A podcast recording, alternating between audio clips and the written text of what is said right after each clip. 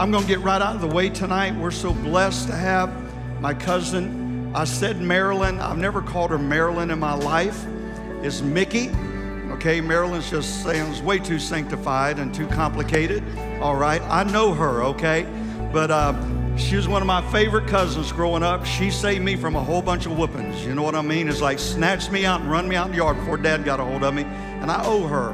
And uh, but I know some stuff on her too. All right, but anyway. Um, we're so honored tonight to have her. She's been at our church many times. She's a powerful minister of the gospel. My mentor told me that if it takes 30 minutes to introduce somebody, they have nothing to say. Just get them up there and let them talk, all right? So we want her to come on up here. We want her to bless us tonight. Let him help you. Let him help you.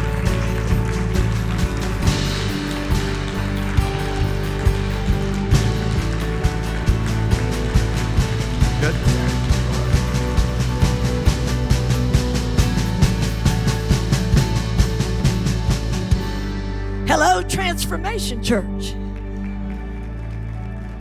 Seems like it's been forever since I've been here, but I know it hadn't been that long. And I'm always surprised. We were talking about this the other day, in fact, yesterday, that we're always surprised when you come back to hear us. So I'm thrilled that you are here tonight, and I do trust that you have come expecting to receive from the Lord tonight. I've been watching online when I can, when I'm not preaching somewhere. I'm watching you online or you guys are actually an hour behind me, so usually I could catch at least one of the services, and God has been doing great things. And I am so excited for where you're headed and where you're going to. I'll cut straight to it, give up on all of the preliminaries. Most of you already know me, so there's no need going there. Go with me in your word, please, to Acts chapter 28. You will now see the different preaching styles of different people because your pastor preaches one way, I preach another. He asked me if I wanted a table. I said, My goodness, no. I said, I want one of them little music stands you got. Acts chapter 28, and we'll be in verse 3. You guys can hang, it's good for me. Acts chapter 28 and verse number 3. I actually had written a brand new sermon for coming here, and you know how God does. He messes with you every now and again, and He simply switched it on me. So I want to deliver to you tonight with the Lord's help when the viper latches on. When the viper latches on. Acts chapter 28, beginning at verse 3 says this But when Paul had gathered a bundle of sticks and laid them on the fire, a viper came out because of the heat and fastened on his hand. So when the natives saw that the creature hanging from his hand, they said to one another, No doubt this man is a murderer, whom though he escaped the sea, yet justice does not allow him to live. But he shook the creature off into the fire and suffered no harm. Father, we love you tonight. I cannot even begin to tell you how awesome I feel like you are to me. But Lord, once again, we come into your presence to receive from your word that which will sustain us.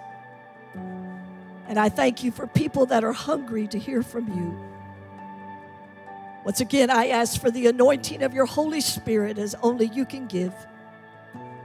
May I speak that which you have given into me in order that it may minister to their spirits and their spirits to their souls and their souls to their flesh, that others may see and know that they have been in your presence this night. May we leave here knowing that you, O oh God, have touched us with a new word, and may we apply it to our life. And all things point to the cross, for we ask it in the name of your Son, Jesus. Amen and amen. I'm famous for little stories, so let me just give you one. An astronaut was fixing to enter onto a spacecraft. And there's always news reporters everywhere when something like this is going to happen. And they said to him, How do you feel going on this mission? And he says, Well, let me answer you this way. How would you feel if you're fixing to get on a rocket that is made up of 144,000 parts given to the lowest bidder. I think it would give us pause. You see, there are things that come in our lives that cause us to be afraid or have fear. And it freezes us in our situations that we're facing in our lives to have victory. We always suffer defeat because of it. There are many times that others that you may know have done the same thing. Justice Oliver Wendell Holmes. One time he was sitting in his little office and his wife walked by and dropped a note there. And on the note, she said this You have suffered many things, most of which have never happened. You see, it's the attitude that we have as believers that sometimes determine how successful and how fruitful we are in our lives. We have a tendency to see God as a give me God. He exists up there, we exist down here. Give me, give me, give me, and we expect Him to rain it down on us. But if I read the word correctly, He said, Lo, I am where? With you. In other words, we seem to forget that when we face impossible situations, that He's not sitting out there somewhere, but He is with us. The Greek word, if you looked it up, means this to be divided or inwardly distracted. If you look it up in another section, you'll find that it means to be choked or strangled. Nothing will stop you faster than fear. Nothing will stop you faster than worry. The two join hand in hand. People say to me all the time, I'm worried about my children. I'm worried about getting sick. I'm worried about this. I'm worried about that. This sermon's for you tonight if you're one of those. For you need to hear what thus saith the word of God to you. Worry will lead you to fear, and fear will lead you to a lack of faith. It destroys your effectiveness in the kingdom. We see it in this particular story that I read to you. Let me recount. Paul has appeared before Agrippa, King Agrippa. And in the process, King Agrippa says to him that he's going to take his life. But he appeals to him as a Roman where they would not flog him. And so they decide, he said, that you will go to Rome to face the Romans who you claim to be a part of. So they put him on a ship, and the ship takes off. He gets to another ship, loads on another ship. All this time as a prisoner in chains. But finally, on this second ship, things began to happen. Not as he had planned, but as God had planned. For as he's sailing in this second ship, a great storm comes up. We would know it as a hurricane here. It's called a nor'easter. And as that storm came up, it began to beat on the ship. And as it beat on the ship, the ship began to rock to and fro, and they began to throw things off of the ship in order to salvage themselves. But God, in the midst of the storm, speaks to Paul. Get that? God can speak to you in the midst of your storm. And as he speaks to him, he says, if they'll stay with the ship, not one soul will be lost. You know the rest of the story, the ship begins to fall apart. It seems as if God has spoken in vain. But what happened? He said to them, Anybody that can swim, you see that little shore over there? You head for the shore. Everybody else that can't swim, you grab a piece of the boat and you head that way. And when they get on the shore, they take a head count and not one soul was lost. Now, that's all a great story and could preach in a whole different manner. But there's more. For now, it seems that they're on the shore and they're at Malta. That's the name of the place. Beautiful place now, but little known then. Good shipping place back then. They're all on the shore and they're cold because it's winter and they begin to gather up sticks. Now, notice first who gathered the sticks. It wasn't the ones who came on the shore, it was the people who greeted them, except for Paul. So many times we're facing adverse situations, we want to depend on everybody else to make things better. We shiver and we're afraid and we're cold and we're frustrated and we keep looking for somebody else. Make it better. But Paul knew that the only way to have victory was to keep on keeping on. So Paul goes and he begins to gather sticks. And he takes the sticks and he tosses them into the fire. And when he does, the viper comes out and latches on his hand. Anytime, get ready, anytime the fire starts stirring, you can get ready for a viper. You need to learn that right now. When it seems as if the power of God is moving and things are beginning to go forward, the viper is going to show up because the heat will drive him out and he's looking for some place to latch. And if you're it, you're going to be in big trouble. You see, there's only th- two responses that we are born with. We are born with the fear of falling and the fear of loud noises. Everything else is a learned response. Whoa. Everything else is a learned response. In other words, when you're afraid, you have learned how to be afraid. It's planted in us sometimes by our parents or by people around us.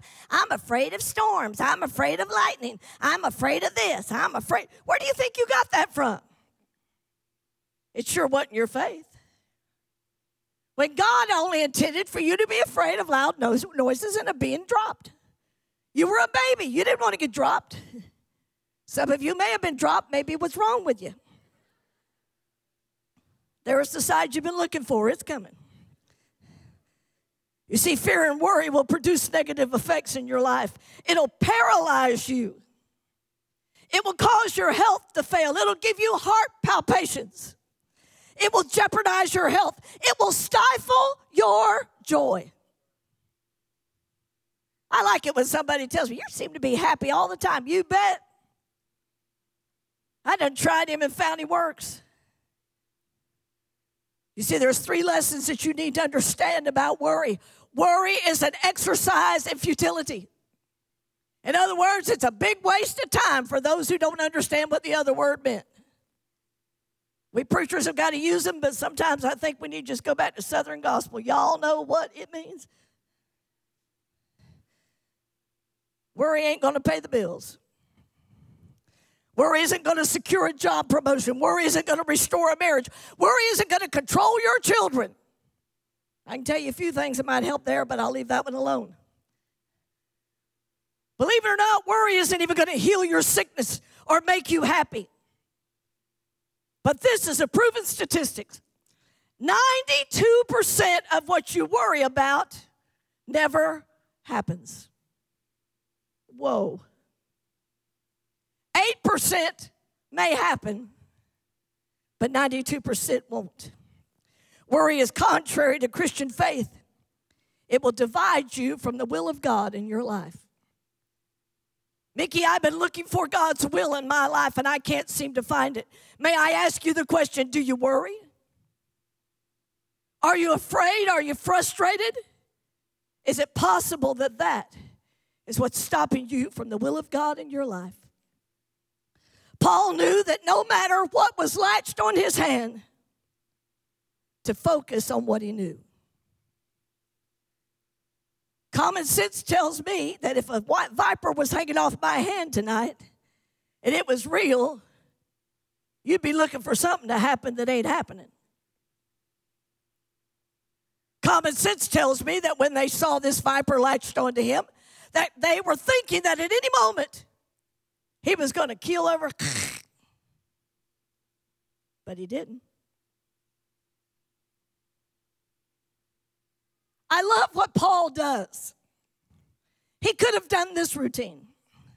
Well, you know what? I just guess I'm going to crawl up and die. I'm going to swell up like a toad, and I'll be out of here shortly. He could have begun to worry and fret. But if you read it carefully, you see that Paul never gave it one single thought. The Bible said he walked over to the fire, simply shook him back into where he came from, and went on about his business. You see, because of fear and worry, many have lost their place with God. Adam and Eve did in the Garden of Eden. Israel forfeited Canaan. Ephraim turned back in the day of battle. Saul's army fled from Goliath. Read it, it's there. Gideon lost 22,000 of 32,000 fighting men over fear. If you read the account, it says he told them, if they're afraid, tell them to go to the house. You want to know why he told them that? Because fear is contagious. Uh oh. Fear is contagious. I can convince anyone to be afraid if I express my fear. Elijah suffered depression. Jonah ran from the call of God. The man with one talent buried it in the ground. Christ's disciples cried out, Master, don't you care that we perish? And even at the cross, they deserted him because of fear. But I've come tonight to tell you there's a way around and through and over and under fear. For you see, we have to first understand that we're not to focus on what's happening, but on what is eternal.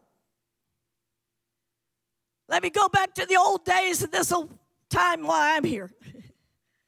You ever heard that old song? The millennials are going to go, no, but the rest of you will. My hope is built on nothing less than Jesus' blood and righteousness. I care not what the world remains, but wholly trust in Jesus' name. On Christ, the solid rock I stand. All other ground is sinking sand. All other ground is sinking sand when your circumstances are overwhelming you, and when it seems as if you're never going to conquer, and when your life is falling apart around you, let me help you out. Take your eyes off of what's happening and put them on the cross and watch and see if God Himself will not bring you through. God, help us tonight. Some of you have been given promises and they haven't happened yet. Focus on what God said, not on what's happening. For you see, Paul had already been told by God, You're going to Rome. He wasn't there yet. He had a security within himself that even though things were happening that were trying to detour him. The enemy had heard what God had said. The enemy knew what was on, in store for Paul.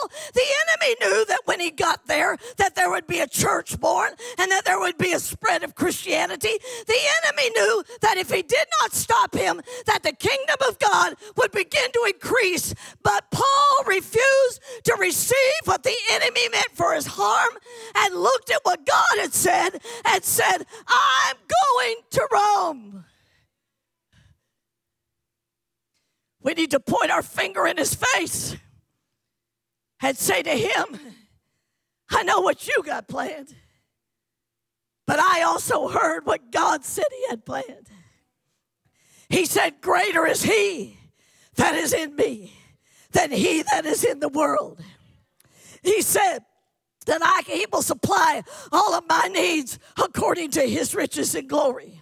He said that neither death, nor life, nor angels, nor principalities, nor powers, nor things present, nor things to come, nor height, nor depth, or any other creature shall separate me.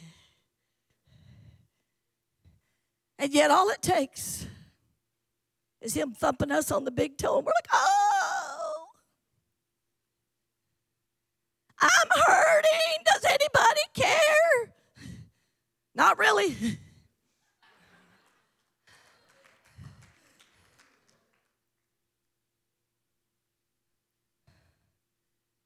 So many times God presses us in order to get the best out of us.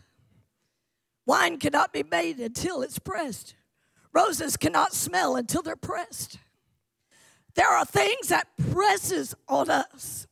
And what it is is that God has put within us things that He wants to get out of us. And the only way sometimes to get it out of us is to allow us to feel pressed. I think Paul felt pressed. I must surrender to God what I cannot control. Parents, listen to me tonight. Mine are grown now. I have no control over anything they do. I had three sons, you know that, some of you. My boys are grown. They don't call me up and ask me if they can go buy a car anymore. They don't ask me if they can buy a house. They don't ask me if they can spank their kids. They do what they want to do. But yet, we spend a lot of time worrying about what's going to happen to them. Seriously? My boys will tell you, Mom don't care a whole lot what we do because she figures whatever. No, what it is is that I committed them to God a long time ago. And I am persuaded that what God has put in them, He is able to get out of them. They don't need mama to tell them what to do. Parents come to me all the time. My children are just giving me a fit. Why? Why? Well, you don't know what they've been into. No, you're right. I don't probably don't want to know. But can I tell you this? You can't change it sometimes. I can't change how much my light bill is going to be unless I turn off the air conditioner, and that ain't happening.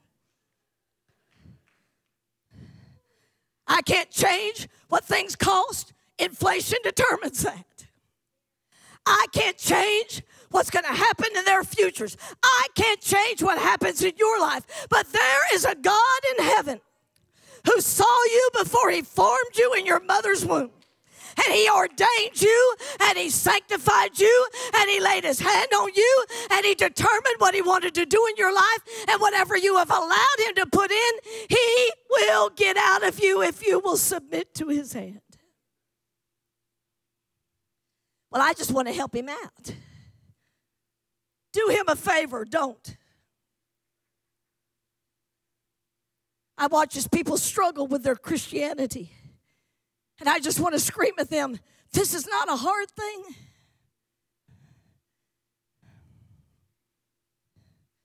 It's not a hard thing. It's called trust. We say we love Him. We stand up here and sing the songs we sang tonight. What a beautiful name it is. We know how to sing it, but we need to learn how to live it. See, what I cannot control, God already has control of. I've got to put my trust where it belongs. Paul accepted the validity of God's promise. We can either look at the circumstance and worry, or we can look at the author and the finisher of our faith and let him do the worrying for us. We have to keep our minds focused on His promises. We have to have faith that He is able. We have to accept the validity of His word. Listen, I don't know how new you are in the Lord, but you hear me. Nothing will help you any better than this that I hold in my hands. Well, when I read it, it's Greek mythology to me. Let me help you. Before you read it, ask the Lord to make it clear. There's enough interpretations out there now that a three year old can understand it. But nothing will guide you more and help you more in your life to overcome fear than this book. The promises of God are described in the scripture. They're described as unfailing, assured, grounded in grounding you in Christ, great and precious, and they're everlasting.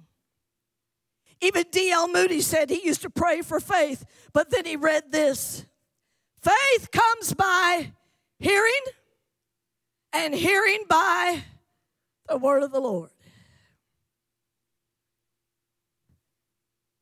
I've had the wonderful privilege of meeting people who have great faith. I've had the wonderful privilege of knowing people who have the gift of faith that operates through them and in them. But nothing will help you anymore than your faith. You see, we have to commit our outcome to God and stop trying to make it happen our way. Well, I want to sing on the praise team, bless the Lord. Can I be honest? And some of you can't carry a tune in a bucket.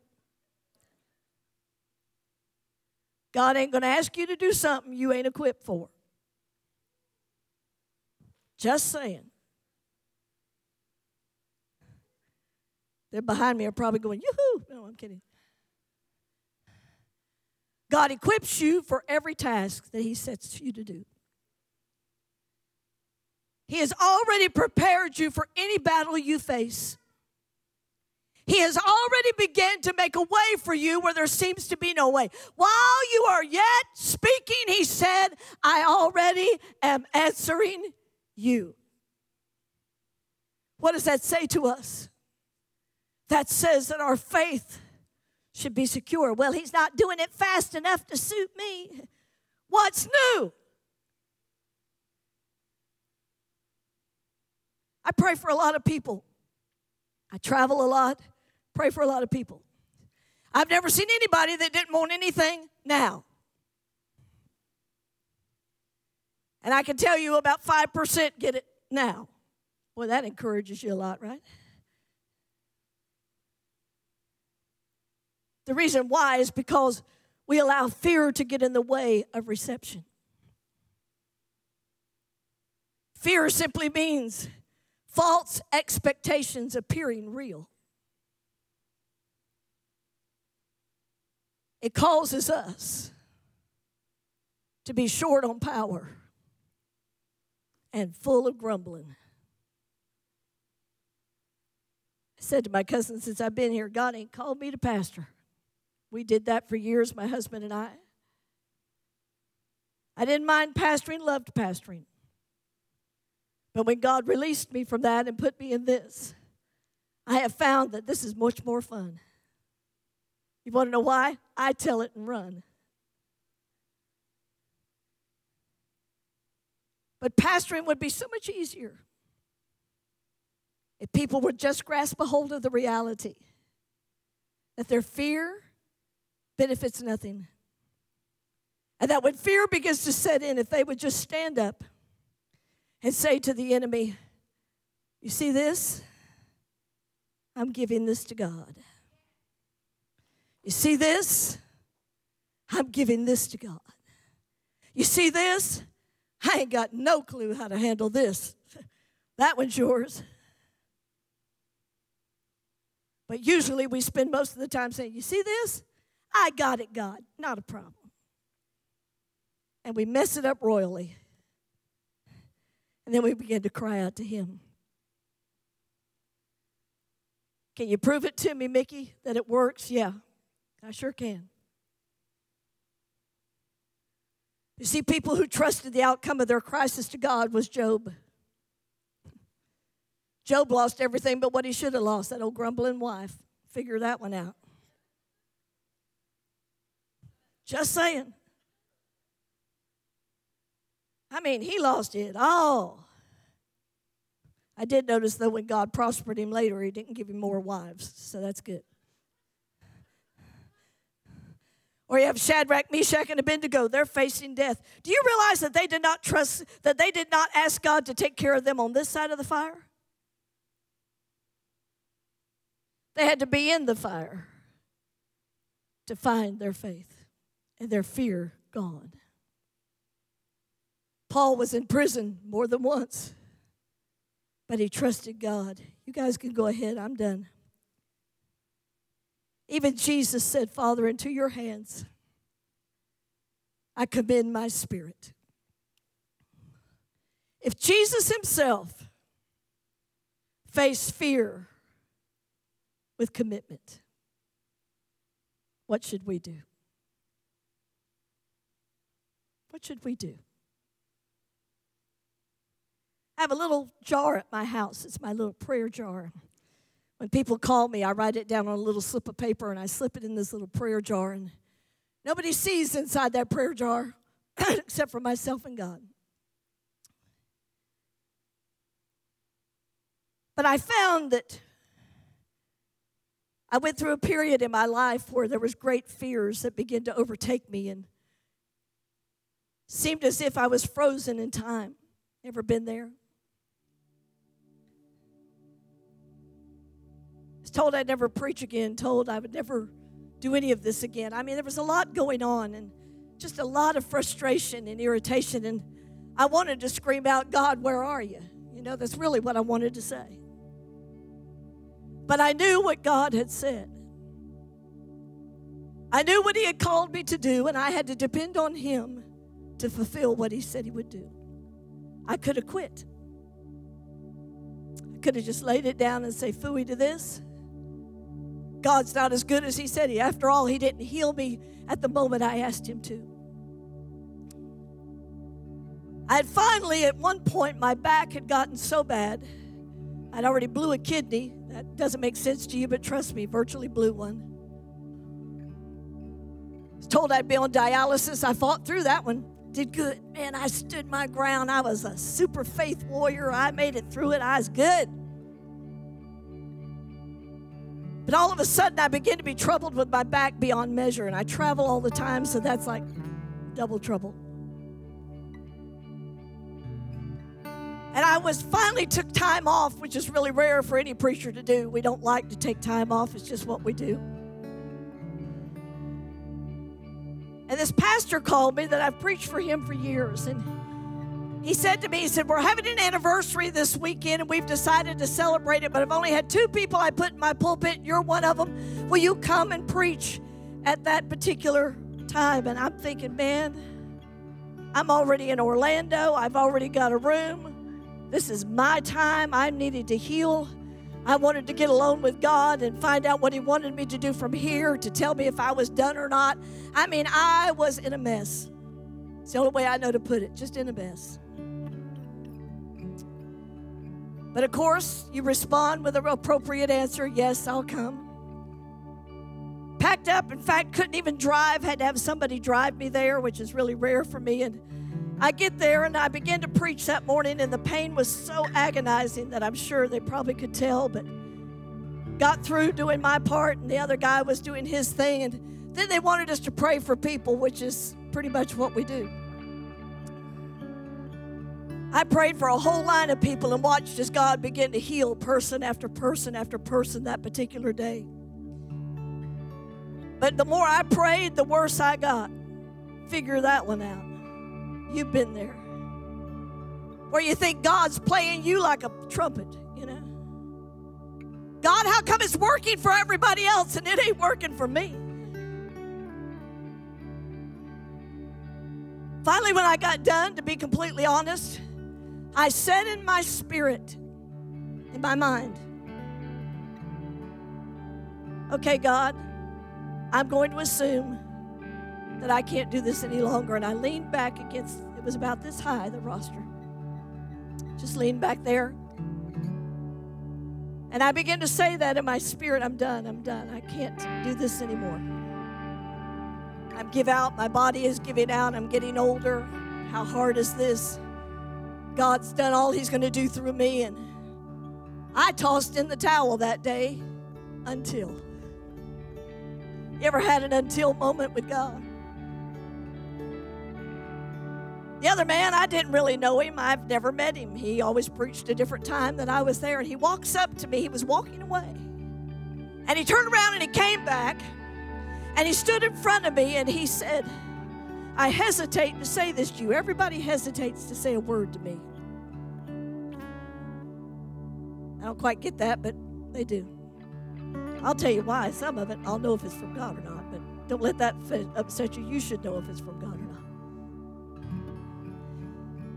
And he began to tell me, he said, Did I was I not the same God that healed you when they said to you it would not happen? Am I not the same God that called you and told you what I would do through you? I'm not done yet. Choose.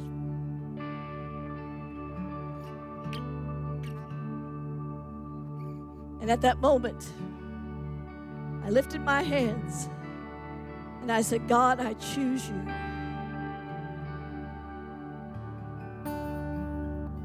And in three days, I was laying in my bed at home. I'd made it home and I was hurting worse than I'd ever hurt before then. You thought things were going to be really good from that time forward. Surprise! God never does it like you have planned. And as I'm laying in that bed, I began to wake up with heat running through my body, and it wasn't hot flashes for those that thought I was there. No. Past that, done that, got the t shirt, understanding. My husband was glad I waited till he was gone to do that. I'm laying in that bed, and this heat begins to run through my body. Happened to me three nights in a row. The heat would start at the top of my head, run down my spine and stop right in that one place. Took me two nights to figure it out. You're supposed to know those things. Yeah, really? But on the third day, when I went to get up out of that bed, I didn't have to call for somebody to help me get up. I got up. And I began to walk around my room and lift my hands and give God praise and glory and honor. And the healing power of God just began to flow even more so. And from that day to this, that commitment took my faith, took away my fears, and taught me how to trust. Hear me tonight.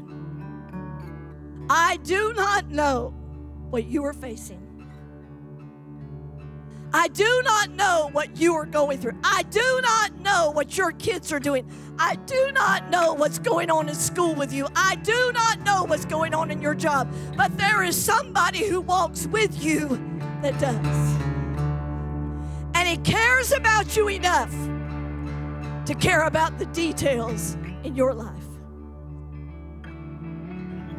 He cares about the details. Stand with me. Yes, I do it different than he does. Told you you'd see the differences. Listen, Abraham had to wait 10 years for Isaac to be born, even after God had pronounced it. Joseph waited 12 years in prison to see his dreams fulfilled. Joshua and Caleb waited 40 years in the desert to see the promised land because of everybody else's actions. Hope you got that one. David waited for 10 years being hounded by King Saul before he even began to see the crown God had promised him. Even the disciples had to wait in the upper room when the day of Pentecost was fully come, Acts chapter 2, they were all in one mind and one accord, and suddenly there was a sound from heaven as of a rushing mighty wind, and it came and it filled the house where they were sitting, and it appeared unto them as cloven tongues of fire, and they began to speak with other tongues as the Spirit gave the utterance. In other words, that that God had promised came out of the temple and came into man. But they had to wait for it.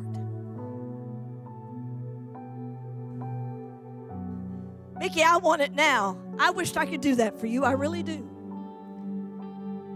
But I can tell you as a fact, you're never going to receive what you are expecting God to do in your life until you activate your faith, commit yourself no matter what's happening to see that God is in control and understand that God will do it in His time.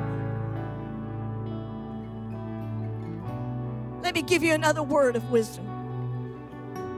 Sometimes He ain't going to do it because what you're asking for is not for your good. Don't be mad at God. Understand that He only wants to do what's best for you. He's a good, good Father. That what we sing? That's who you are. That's who you are. And I'm loved He's a good, good Father. He's going to give you abundantly above all you could ask or think, but you have to trust Him that He knows what He's doing. I've got a question for you tonight. How many of you, be honest, God's watching? I ain't going to use me because you can care less if I'm watching, but God's watching. How many of you just this week has worried about something? Lift your hand. Be honest. Look around. See, you ain't the only bug in the kingdom. Now, let me ask you this. Of all that worrying that you did in that situation, did it change it? I just helped you. It didn't change a thing, did it? But wouldn't you like to live in a place where you don't have to worry? I refuse to worry. It's futile. Sister Weeks, you never worry. Every now and again, I slip up. I find it slip up on me, and I go, up, up. No, no, no, no, no. I want peace. He said, Our Father gives us peace. Okay, you ready? If you lifted your hand that you worried, I want you to come this way. Come quickly. I don't delay. Come on. Everybody's trying not to say they did. Come on, the whole group just about raised their hand. If you didn't, you know you're probably fibbing. Maybe not. Maybe you've reached that place. Look at them all making excuses to each other as they come. They're all going, Well, I didn't really worry about it. Yes, you did. Stop faking each other out. Just be honest. Boy, did I worry.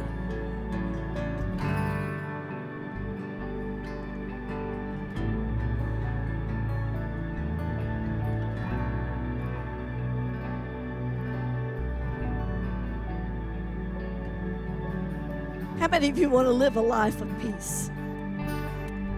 Follow peace with all men. Isn't that what the Word of God says? Follow peace with all men. He wants to change it for you. Step number one. If you do not know the Lord Jesus Christ, you've never accepted Him, you've never come to Him and said, God, I'm sorry for the things I've done, and you've never accepted Him into your life, that's step number one. It's as simple as saying that Father, forgive me. I believe your Son died for me and that He rose again. That's all there is to it. It's just that simple. Step number one. Step number two is to do this commit. Did you hear what I said? Commit. I've been watching you all night, so get ready. I'll be your way in just a minute. You got to commit. Anything you hold on to, God can't do anything with it. Uh oh.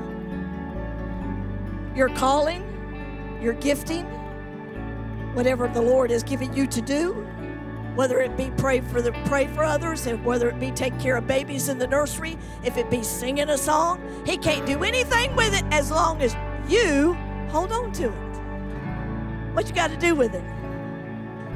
Give it away. There you go. You got to open your hands and give it away. You got to commit.